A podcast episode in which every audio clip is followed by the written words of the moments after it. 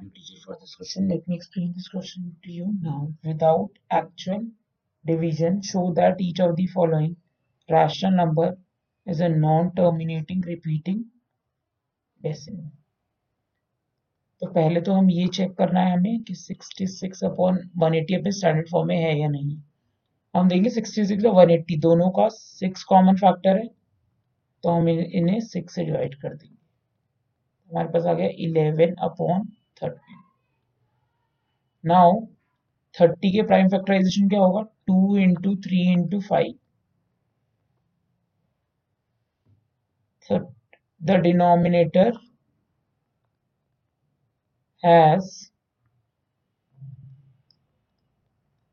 2, 3 and 5 as factor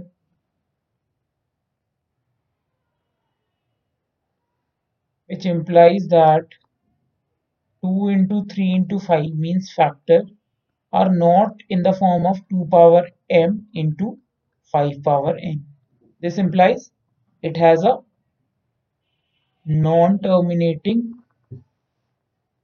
therefore it has a non-terminating non-terminating repeating decimal. Repeating decimal. That's it. I hope you all have understood this question